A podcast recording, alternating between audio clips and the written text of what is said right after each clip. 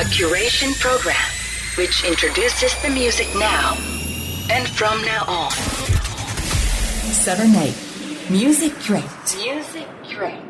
on Bay FM 7 8この時間はですね、あの音楽業界で活躍する様々な方々に、えー業界の裏話をお聞きしていきたいと思っております。今日は一番会いたい人をちょっ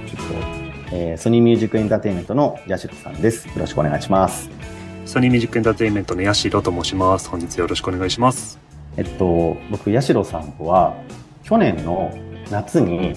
あの、エンターテインメントエキスポ、あの、ビッグサイトであったイベントの方で、あの、実は一度、対談といいますか、あの、インタビューをご一緒させていただいてまして、そうですね。はいその。時にね、初めてお会いしました。ありがとうございました。その説は。そこで一度お話しさせていただいて、で、はい僕、結構、同業種の方とお話しする機会が実はあんまりなくて、で、うん結構一方的に興味ある人だったりとか、そういった方のなんかインタビューとか、取材した記事とか、あの見るのが、あの、めちゃめちゃ好きなんですよ。うーん。なんか変わってるかもしれないですけど、あの、アーティストと同じぐらい、なんか裏方の方とか、プロデューサーの方が、あの、どんなことをやってるんだろうっていうのを、あの、調べたりするのが、あの、高校の時ぐらいから、高校生の時ぐらいから、なんかもともと好きだったんですよ。マニアックですね。なんかそういうのもマニアックであって、なんか勝手になんか、勝手にそのプロデューサーごっこみたいなのをやってて、あの、スピッツとか好きだったんで、なんか、俺だったらこの曲をもっと最初にリリースしてたな、みたいなことを、あの、学校の帰り道に想像して、なんか自分のプランニングとかをやってるような変態的な高校生活を送ってたんですけど、あの、ヤシロさんは、はい。あの、まあ、夜遊びとかを、あの、プロジェクトとして立ち上げる前とかは、あの、どういった考えで、あの、やってきたとかってありますか？そうですね。僕は2012年にソニーミュージックグループに入社をして、最初の3年間は音楽配信とかウェブプロモーションの部署で、まアーティストの担当というよりかはレーベル単位で担当をして、そこのレーベル所属のアーティストの配信をどう売っていくかとか、ウェブサイトをどう作っていくかみたいなことをやってました。まあでもそれこそ、そういう時に、まあ、自分は直接のアーティストの担当じゃないけれども自分なりにこのタイミングでこういうこと考えてややったらいいいいなとかこういうことやれたら面白いんじゃないかみたいな提案をレーベルに対してするみたいなことは仕事としてはやってましたね。でその後あまりこうアーティスト直接っていう仕事じゃないこともやってたりもしたので一回そういうとこから離れちゃうんですけどまあでも松崎さんほど変態的にあの考えてるわけではなかったと思いますけど。あ、なるほど。えちなみに、あの、夜遊びさんをプロジェクトとして立ち上げる前に、普通にアーティスト担当とか、ディレクターとか他のソニーさんのアーティストでやってたっていうことはないんですか？ないです全く初めてでしたね夜遊びが。そうなんだ。それ、相当すごいですよね。いきなり担当して、いきなり大ヒットするってね。いや、でもなんか、それが逆に良かったのかなとは思っていて、それこそあの、夜遊びを、まあその時二人で、同期と二人でプロジェクトとして始めたんですけど、そのもう一人の同期がソニーミュージックの山本っていう男で、彼はですね、さっき松崎さんがおっしゃるように、その自分なりにアーティストの売り方とか、をすごい考えるのが趣味だったとよくいろんななんかインタビューとかで言ってるのでどちらかというと山本の方が松崎さんタイプで僕はそのある意味の経験のなさみたいなことで無邪気にいろんなこと考えたりっていうのが、まあ、たまたまハマったっていうようなことなのかなとは思いますね。ありがとうございます。あの、僕、最初にお伝えしておきたいんですけど、はい僕夜遊び大好きなんですよ。あらありがとうございます。音楽性だけじゃなくて、ちゃんとその、綾瀬さんと、あの、生田さんのキャラクターとか、あの、人柄も含めて、多分、夜遊びプロジェクトから派生したっていうよりは、ちゃんとしっかりあの、3つ、あの、ソロとしての活動だったりとか、も、含めて、なんか、3アーティストを同時にやってるイメージというか、あの、結構最初入り口は、あの、おそらく、あの、一般の方とかは、あの、夜遊びが、こう、バーンと、あの、世の中に出ていって、注目されて、で、その後に多分、あの、しっかりこう、それぞれフォーカスされてっていう順番だと思うんですけど、あの、本来、あの人がこう、プロジェクトを好きになったり、バンドを好きになっていく順番って結構ソロから始まることが多いんじゃないかなと思ってて、あの、夜遊びの、あの、バンといきなりプロジェクトとして人気が出て、その後にそれぞれのパーソナルの魅力が出るっていう、そういう順番っていうのは、最初から狙ってこう、プランニングしてたのか、あの、結果としてそういうふうに広がっていったのかというと、どっちなんですかね？そうですね結果としてっていう方が全部じゃないですけど割合は多いような気はしていてというのも生まれたのが本当に2019年の10月とか11月で、で、その頃から、まあ、曲は夜にかける出しましたけど、こう聴いていただけるようになったタイミングと、世の中がこうコロナが真っ盛りになるあのところが被っていたので、なかなかこう自分たちで、例えばじゃあ顔を、よくその夜遊びって最初顔を出してなかった、途中から顔を出したっておっしゃっていただくこと多いんですけど、実はそんなことなくて、幾田リラもずっと最初から顔出してシンガーソングライターやってますし、まあ、綾瀬に至ってはボカロ P だったら単純に出すタイミングがなかったっていうだけの話なので、まあ、結構その環境とか、もともと持っている2人が持ってるパーソナリティに助けられた部分ではあるかもしれないです。うんうんうん。あ、なるほどなるほど。本当に、その、頭の中ではすごい分かってても、やっぱりこう、多分、八代さんとかも多分、メンバーだったりとかだけじゃなくて、いろんなこう会社とか、あの、いろんな方たちが周りにいる中で、あの、どう出していこうっていうのは考えられてると思うんですけど、なんか僕はすごいこう、出すタイミングとかが、あの、めちゃめちゃ交通整理されて、あの、すごいなと思って見てたんですよ。で、もう羨ましいなと思ってて、あの、ソニーさんだとやっぱり米津さんとかもそうなんですけど、なんか、ちょうど聴きたいタイミングで新曲が、あの、ふっとこう世の中に出ていくっていうのが、あの、もう当然理想論としてあって、僕らもあのトイズもあの僕のレーベルもそうなんですけどそういうこうできるだけ客観的にみんなが求めてるものをちょっと早いタイミングであの出すっていうのは意識的にやってるんですけどそれがなかなかこううまくいかないなっていう中で言うとなんか気持ちいいタイミングで出してくれるなって感じがあるんで。ね、いやあのたまに早すぎることもありますけどね なんかあのまだそんなに前の曲が浸透しきってないけど次の曲が出ちゃってるっていうことがまあなんかこういろんな必然的な流れの中であったりはしてでもこう今ってストリーミングの時代で必ずしも新曲だけがフィーチャーされる時代じゃなかったりとか曲を出した後にその曲にどんだけ情報を後から付加していくことで長続きさせてあげるかっていうことを考えられる時代はむしろ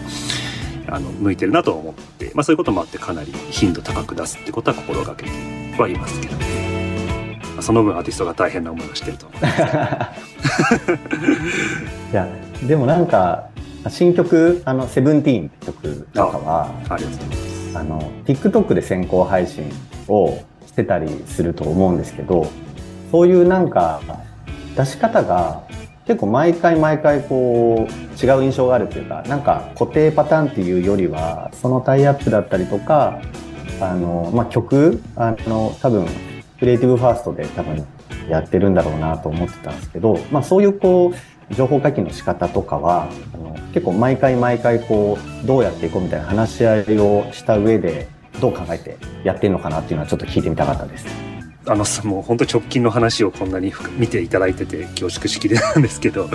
あのそうですね。曲とその曲が、まあ、どういう経緯で作られたかっていうことと誰にどういうふうに広げていきたいかってことの中で出すタイミング出し方でそこに、まあ、新しさみたいなものを持たせられるかっていうのは常に意識はしていてでももう正木さんもそうだと思いますけど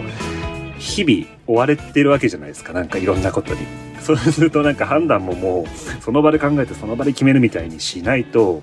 もう半年先のこと考えてもある意味しょうがなかったりもするので結構勢いと思いつきと、まあ、今で言うとコアスタッフが3人でやっててあとはメンバーとっていう感じなので誰かが強い思いがあればこうした方がいいっていうものがあればよっぽどのネガがない限りはそれに突き進むっていうような判断スタイルですかね。あなるほど。あの、はい、そこに派生して、あの、ちょっと同じレコード会社だからこその質問なんですけど、結構あの、うちの会社とかは、もうむしろ誰にもあんまり何も言われないんですよ。割と本当にアーティストファースト、クリエイティブファーストな感じで、あの、本当に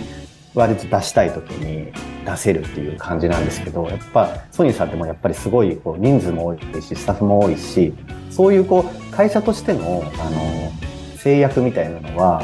特に夜遊びみたいなビッグプロジェクトになると多分たくさんあるのかなと思うんですけど、実際のところはどうなんでしょうか？それはでもありがたいことにあんまりなくて、えー、まあうちにもいろいろなレベルのセクションがあって、もちろん、あの、あるセクションもあると思いますし、夜遊びも全くないというわけじゃないんですけど、こと夜遊びに関しては、その辺のジャッジとか、フットワークは、社内の中ではかなり、あの、軽く、クイックにやれている気はします。まあ、もともとその、かなり小さいところから、何もないところから生まれたっていうところを会社が尊重してくれてるっていうのもありますし、まあ、メンバーがしっかり考えられる2人で、まあ、ある意味こちらのことも信頼してくれているので、まあ、そういうふうにさせておいた方が今の夜遊びというプロジェクトにとってはいいんじゃないっていうなんとなくのコンセンサスが会社の中で持ってもらえてるのでそこは割と任せてもらいつつ、まあ、なんか大変なこととか結構その大人力を使った方がいいことがある時はあのしっかり甘えさせてもらうみたいな関係性ではやれてますかね。なるほど。でも、まあ、これも多分八代さんたくさんいろんな人からあの受けてきた質問だと思うんですけどやっぱり夜遊びってその SNS とかの運用とかがあのすごい特徴的でで結構もうみんな真似したと思うんですよ。感情があるというか中の人が見えるプロモーションのちょっと先駆者じゃないですけどあこれやってよかったんだみたいなあの感じはあのそういう八代さんがあの運用してるという話を前回お伺いしてすごいなと思ったんですけど SNS 特に Twitter あの運用していく上であの心がけてることとかむしろおすすめのこのアカウントを実はあの真似してるとかそういうちょっと裏の話ももしお伺いできると嬉しいなと思ってました。なるほどありがとうございます。あのー、まあ SNS とりわけ Twitter ということだと思うんですけど今おっしゃっていただいたのはこれ本当に何ですかねまあ参考にしてるアカウントこれみたいなものは正直言うとそんなにないですし、あの、やり方とか考え方も、あの、夜遊びを始めたばかりの頃と今この瞬間だと、まあ当然少しずつ変わってきてはいるんですけど、まあ漠然とした考え方はやっぱりファンの方とアーティスト本人をこう結ぶ場所、場所というか、あの、存在でありたいなというのはずっと思っていて、で結ぶっていうのにもいろんなやり方があってなんか強い情報を持っている時は強い情報を出すだけでそのことがあの成立成り立ちますしでも逆に言うとそんなに情報がない中の時はあのコミュニケーションっていうことです。しっかりこうあのファンの方と目線を合わせながら発信していかないとやっぱなかなかこうエンゲージメント高まらないですしこういう発信とかこういう文体がベストっていうことは正直あんまないんですけどなんか今仮に自分がめちゃくちゃエンゲージメント高いファンだとしたらどんぐらいの濃度で物事を発信すれば読んでもらえるかなとか。逆に昨日知ったばっかりの人に対してはどんぐらいのテンション感で言ったら嫌われないけどちょっとシェアしたくなるかなとか。なんかそれは持ってる情報のレベル感となんかじゃあ細かいですけど昨日ツイートしたかとか1週間ツイートすることなかったかとか。なんかそれによっても久々に言うことって結構大事だったりするじゃないですか。そういうようなことを細かく自分なりに考えるようにはしていてでもこれはなんか考えても分かんないので感覚と なんかでも原体験は僕あのアイドルがすごく好きでアイドル僕がその自分のアカウントでアイドルのことを発信したらそのアイドルのメンバーがすごいスピードで「いいね」してくれたりしたことがあってシンプルにめっちゃ嬉しいじゃないですかそれって。なんかその12時間後にいいねされるよりもツイートして2分後にいいねされるとめちゃくちゃ臨場感ありますよね。なんかその時の体験はすごく大事にしてます。なんか情報アカウントってなると適度なタイミングに情報を出していれば OK って思われる方が多いかもしれないんですけど僕はあんまそれはやりたくなくてだから時間設定とかも絶対しないんですよツイートも。今その瞬間にツイートすべきことをする。でだから情報解禁の時も絶対そのタイミングで打ってますしなんかそこは自分の中の勝手なこだわりかもしれないですね。いやなるほど。でも、なんか今の話を聞いて、あと、本当に、もともと思ってたことなんですけど、やっぱりそのなんか、こういつ好きになっても、あの、いいような、あの、ちゃんとこう、設計がされてるなと思ってて、例えばなんか、YouTube とか、あの、運用の仕方もそうなんですけど、まあ本当すごく大事なことだと思うんですけど、やっぱりアーティストコメントがすごい丁寧に曲に対して書いてたりとかすると、もう夜遊びってもう売れてるから、もう結構そういうのって言わなくていいよねってやっぱり、実際売れていくとちょっと自分たちもなんか伝え方ってちょっと変わっていくところもあると思うんですよ。でもなんかいつ知ってもちゃんと分かりやすい立て付けになってるからなんかこれはもうすごい A&R 目線ですけどあのすごい細かいところまで情報が行き届いてるしなんかこう悪いところを探せない感じがするんです夜遊びいやいやそこ追いついてないな感があの僕ねいっぱいあるんですよ僕は。いや、めちゃめちゃありますよ、本当に。あの、各所からレスが遅いとか、あの、細かいとか、いろんな方に負担を強いながら、もう言われてますよ、もう。あ、そうなんだ。